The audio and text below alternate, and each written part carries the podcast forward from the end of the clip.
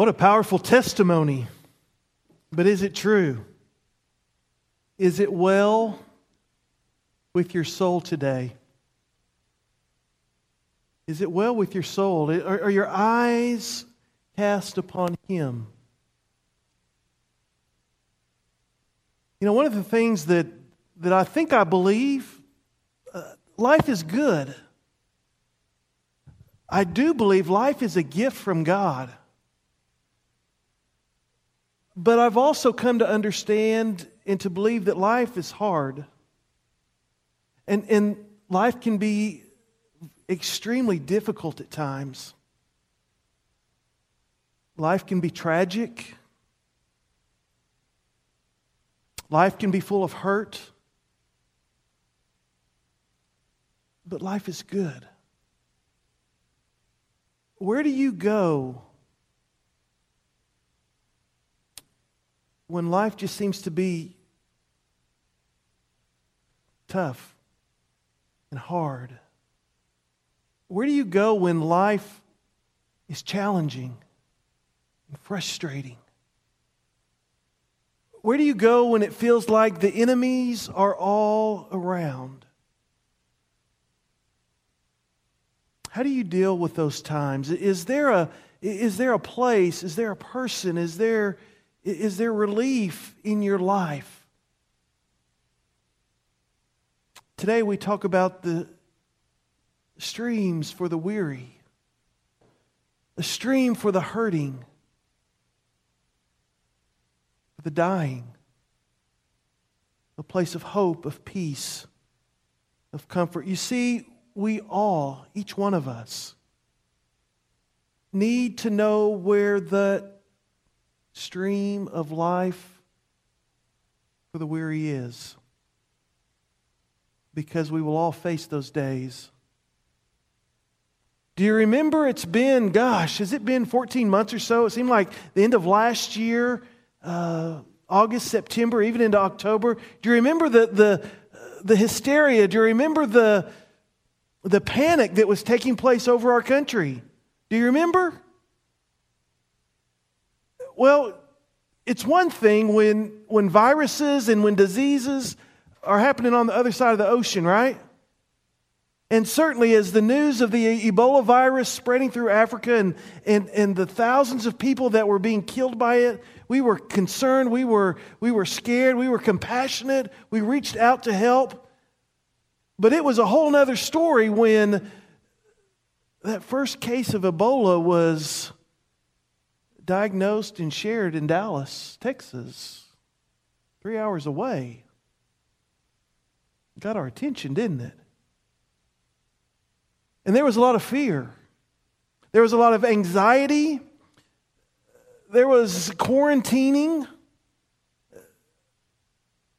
there were people as you were headed into Dallas making sure you had your, your antiseptic, make sure you had your mask on. It, it was frightening. A generation ago, maybe not technically 40 years, but a while back, there was another hysteria, another panic that swept through this nation from the HIV virus. It was a time where there was a lot of fear, a time where there was a lot of unknown, a time where there was accusation, confusion, where there was judgment that was being cast. It was a time in which there were a lot of walls that were being built up. And the truth is, a lot of those walls are being built up in churches in our nation. It was a difficult time. And out of that time, Tony Campolo tells this story of an urban pastor who was just kind of taking care of business. He was a faithful pastor. He was a good fat pastor. He'd been invested in, in incarnational ministry in this urban area of our nation.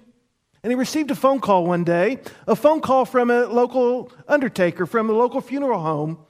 And they said there's a, a young man who has recently passed away, and we can't find a pastor to do his funeral service.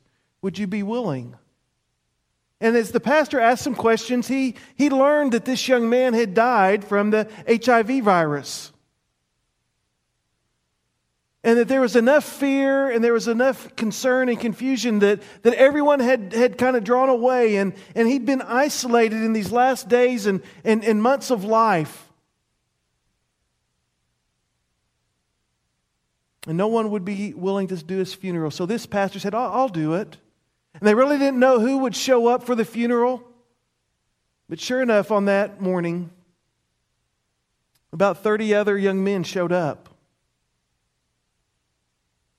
And he could tell when they came into the service that they were, they, they were dejected, they were down. They refused to make eye contact with this pastor. And so they gathered probably a lot like this sanctuary in, in, kind of the front area, and the casket was here, and, and the pastor began to, to share and began to, to read scripture and share his thoughts. And he said during the entire time of this funeral service, not one head looked up at him, not, not one glance. And he said he could just see the, the hurt and the, and the pain and the rejection and the judgment that these men had experienced especially towards and from guys like him. So they tr- transitioned on out to the cemetery and, and they had the graveside service. And, and the, the pastor said he felt a little awkward, but he was through. And so at the conclusion of the final amen, he began to walk off. And as he did, he noticed that none of these men were moving, they, they just were sitting there quiet, somber, grieving. And the pastor knew that he needed to do something and he, he couldn't just walk away. And so he stopped and he kind of came back towards them and he said, Hey guys, is there anything I can do for you? And finally, one of the young men looked up at him and said, Pastor, you know, when I go to things like this, they read the 23rd Psalm. And you didn't read the 23rd Psalm today. Would, would you read that for us? And so the pastor took his Bible and he began to read The Lord is my shepherd, I shall not want. He makes me lie down in green pastures. He leads me beside quiet waters. He restores my soul. He guides me in the paths of righteousness for his name's sake. And even though I walk through the valley of the shadow of death, I fear no evil. For you are with me. Your rod and your staff, they comfort me. You prepare a table before me in the presence of my enemies. You have anointed my head with oil, my cup overflows. Surely, goodness and loving kindness will follow me all the days of my life, and I will dwell in the house of the Lord forever. And as that pastor finished reading that scripture, he, he looked up from his Bible and he began to see the brows and the faces of the men before him.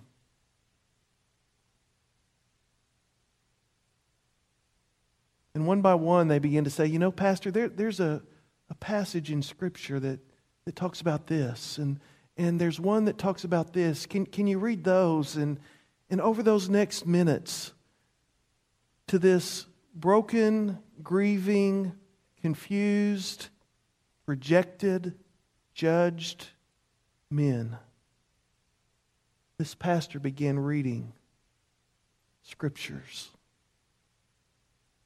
And the living word, the Good Shepherd, began to minister and bring healing and hope into their lives. Where do you go? Where do you go when life is difficult, when life is hard? Where do you find comfort?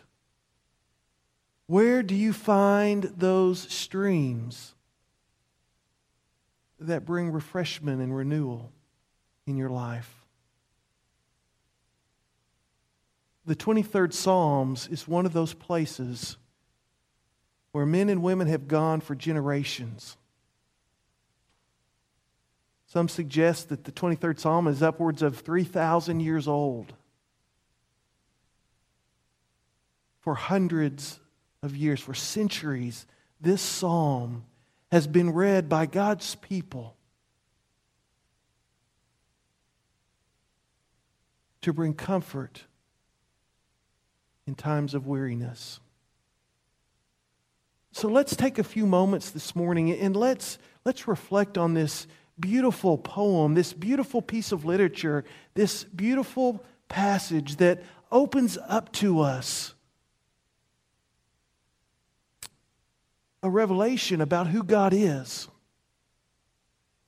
That God is not some distant, uncaring, uninvolved deity that may choose to manipulate or play or tease his creation. That God is not some distant God that, that watches from the, the, the distant planets his creation here on earth, but no, the marvel and beauty of this 23rd Psalm is that there is a God and he is a shepherd. And this shepherd is a good shepherd. We've got some children here. I want you to, to take your, your hand. Everyone can do this. Everybody, show me your, show me your hands. I want you to, to begin to read and to memorize this verse and take your pinky or your thumb, whichever way you want to start, and say, The Lord is my shepherd. Ready? The Lord is my shepherd. I want you to just remember that truth and let your hand help you to do that. The Lord is my shepherd. And the psalmist continues, and because the Lord is my shepherd, guess what? I shall not want. I shall not want. In this consumer driven society, and we are getting ready to get into Christmas, right? And every time we turn on the TV, we're going to see what we really need. And we're going to say, oh, if I just had that, I want this and I want that. And the 23rd Psalm says, you know what? The Lord is my shepherd. I shall not want. Why? Because the Lord is my shepherd, and the good shepherd, he knows what I need. The Good Shepherd provides, the Good Shepherd leads. And when I'm in communication, when I'm in fellowship with this Good Shepherd, guess what? I don't have any needs, I don't have any wants. Why? Because the Good Shepherd is going to take care of that. The Lord is my shepherd, I shall not want. There is no lack when the shepherd is present. In fact, every area of life is an area of concern for the shepherd. And the shepherd invests and interacts with us in each and every area. Again, life is a gift, but life is difficult. Life can be dangerous. All of us need a shepherd. All of us need a good shepherd so let's continue to look through this, this beautiful passage and see what the work of the shepherd is. First of all, we'll notice that the work of the shepherd is restoration.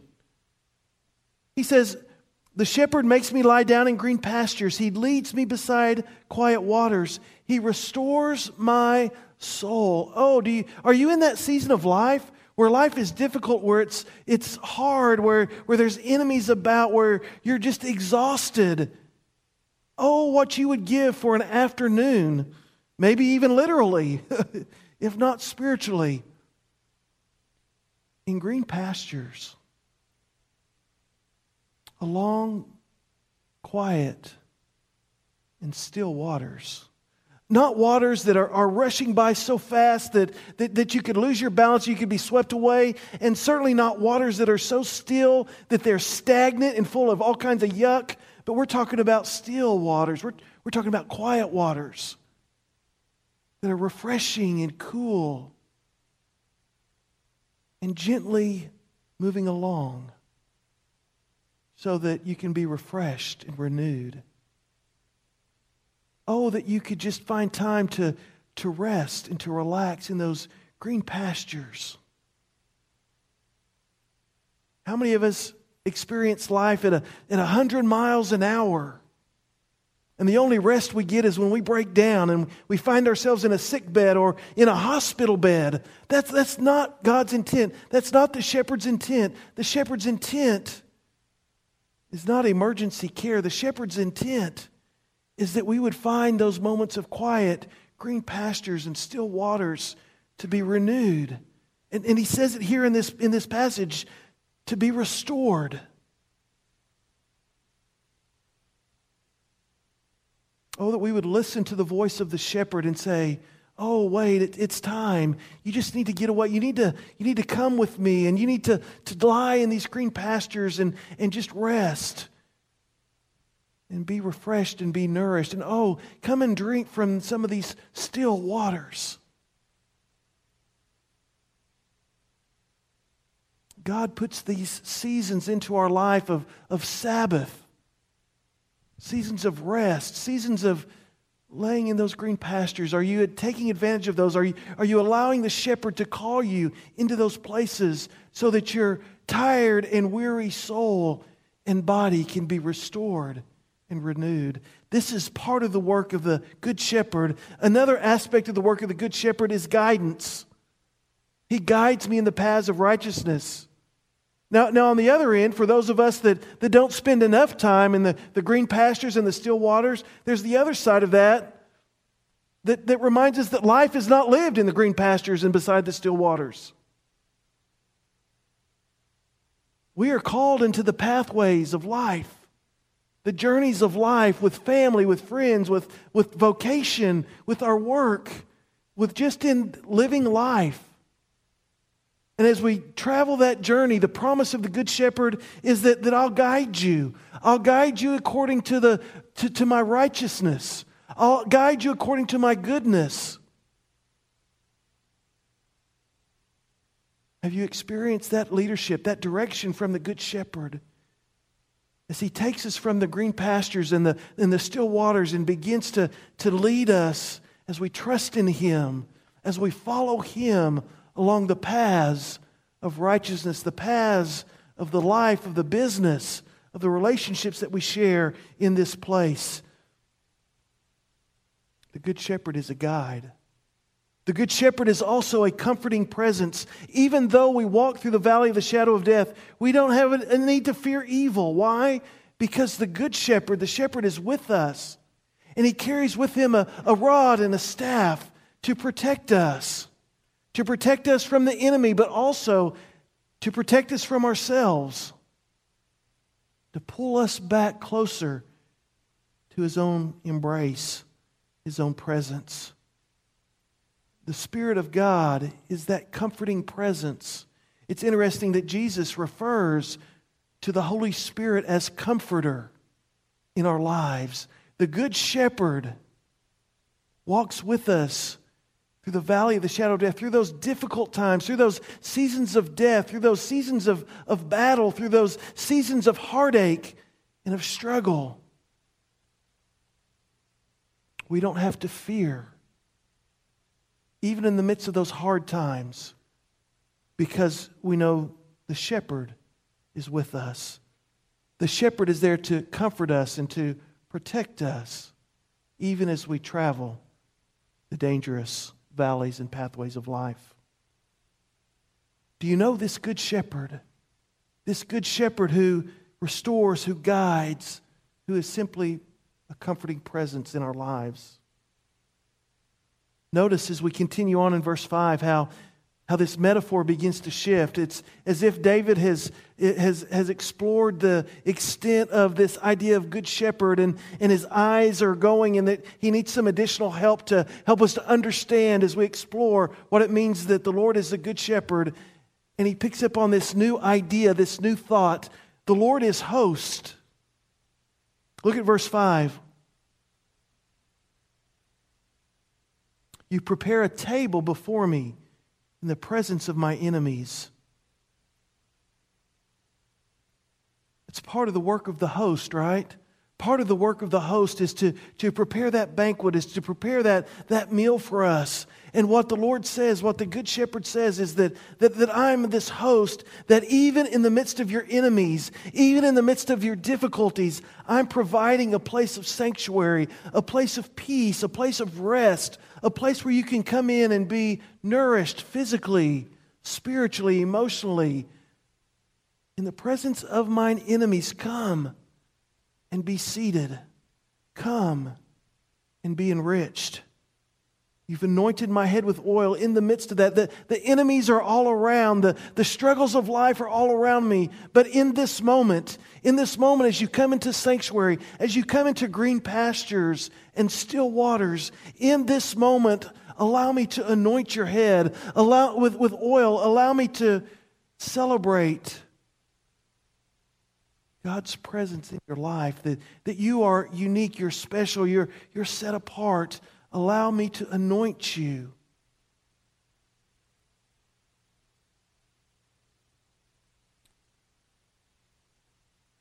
And the psalmist's only response was, My cup overflows. In the presence of my enemies, in the, the presence of the struggles of life, look around you. Look, look at this banquet that's been prepared. Look at, look at the blessing. My cup overflows. My cup overflows. But again, life is not to be lived in the sanctuary of the banquet table. Guess what? We are called to go out at some point and to live among the enemies, to work and to experience life amongst the conflicts of life the difficulties of life and family and of relationship. We're called to, to walk that journey as well. But look at the promise of the host. Surely goodness and loving kindness will follow me all days of my life. We are promised as we leave this, this sanctuary, the Good Shepherd goes with us, but we're promised that we will continue in his steadfast love. We will continue in covenant with the host. This word steadfast love is the, the covenantal love of, of Israel, the, uh, uh, of God's people with Yahweh. And you see the promise, even as you take and continue life outside of the banquet table, even as you move beyond the quiet waters and the green pastures, know that goodness and loving kindness will follow you in this life, in this life as well. And yes, one day, as we look into eternity, one day as we look into forever, certainly goodness and loving kindness will follow you. But don't forget that even in the midst of the valleys today, even in the midst of the enemies today, goodness and loving kindness follow you. Yes, we still have to face our enemies but we do so with the great and good shepherd and the great host. The Lord is host. The Lord is good shepherd. He is present in our weariness to bring streams of life. But this is not the end of the story. As we turn the pages into the New Testament, we discover that the Good Shepherd has a name. The Good Shepherd's name is Jesus. Turn with me to John 10. One of the, the powerful I am statements that John introduces us to about the nature and character of Jesus. Now remember, the, the, the, the people, the Hebrew people of Jesus' time would have been very familiar with the Good Shepherd. Jesus would have known Psalm 23. He wouldn't have called it Psalm 23. He would have known it, though. And so when he says, I am the good shepherd, he is making a statement, a declaration. He is revealing to the people about who he is and about his life and about his role. And it was very offensive to the religious leaders of the day. Yet nonetheless, Jesus said, I am the good shepherd. Now notice two things that Jesus said he wasn't. He's not the thief. In John 10, the scripture says that there is a thief, and this thief comes to steal and to kill and to destroy. It seems to me that the thief comes to do the exact opposite of what the good shepherd comes to do. And so Jesus is quite clear in saying, you know what? There is a thief out there. There is an enemy out there whose purpose is to steal, kill, and destroy. That's not me. I'm the good shepherd. And how often do we become confused in, in, our own grief, in the, in the tragedies of life, where we say, I can't believe God did that. I can't believe God caused this. I can't believe that I prayed and, and, and God didn't answer my prayers. And we need to be reminded that in this place, in this world, there is an enemy, and his job, his purpose, his work is to steal and to kill and to destroy. But even in the midst of that, Jesus says, I am the good shepherd. Now, as we continue to read in John 10, we see that Jesus is not something else that Jesus is not the hired hand. The hireling was, was one who was hired to take care of, uh, of sheep. And when times got difficult, when the, when the big bad wolf showed up, guess what?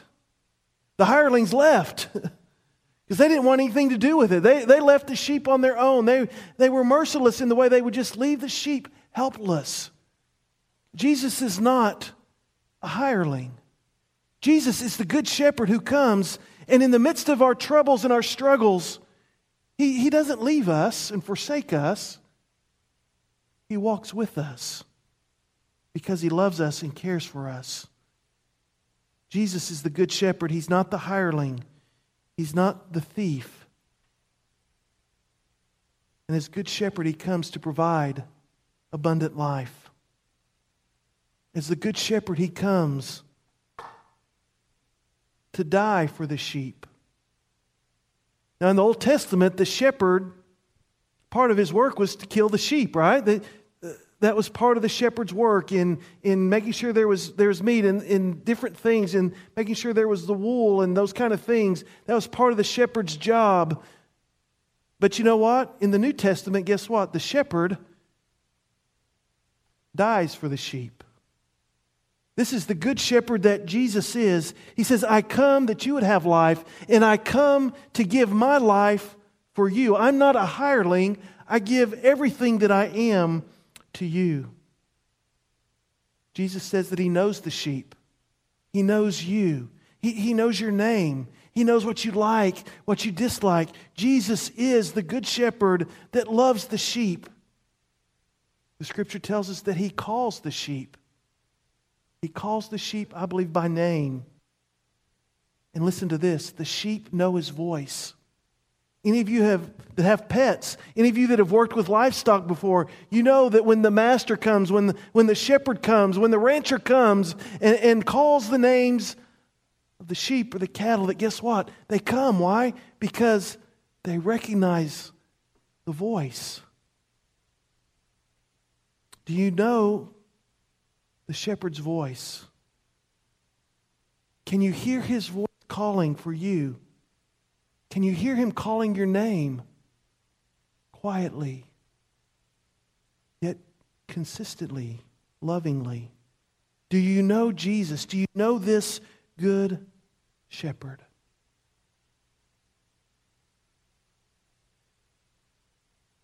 One of the worst news that we can get today is the diagnosis of cancer. Depending upon which stage of cancer that we discover that, that we might have cancer, it depends on how we would react or what kind of treatments we would be able to seek. There's the story of a mother who, whose son became ill. By the time they got the son to the doctor and they were able to make the diagnosis of cancer, the cancer had spread and, and it was really a, a terminal diagnosis. And so, as that family began to go through that journey with this, this young boy, they began to reflect on their spiritual roots. And the mother began to teach her young son the 23rd Psalm. And the way she began to teach her, her son the 23rd Psalm was she said, Take your hand. And she said, The Lord, the Lord is my shepherd. And she began to teach her son that he would provide those green pastures, those still waters. And that even as they walked through the valley of the shadow of death, that he would be with them that he would be with him forever and forever. And she said, Now, son, when you say the Lord, the Lord is my shepherd, when you get to the word my, take your other hand and just wrap your hand around that fourth finger. And she said, I want you, every time you say, The Lord is my shepherd, I want you to grab a hold of that finger and I want you to be reminded that He's your shepherd and that He is with you that He'll always be with you to comfort you and to love you. And so, as the weeks and the months went on, they began to grow and being able to share and to repeat and to recite and to pray this 23rd Psalm. Well, that morning came. Mom went in to wake her son up, and he'd passed that night. And she looked down at him. And he had his hand wrapped around his fourth finger. And that's how he died.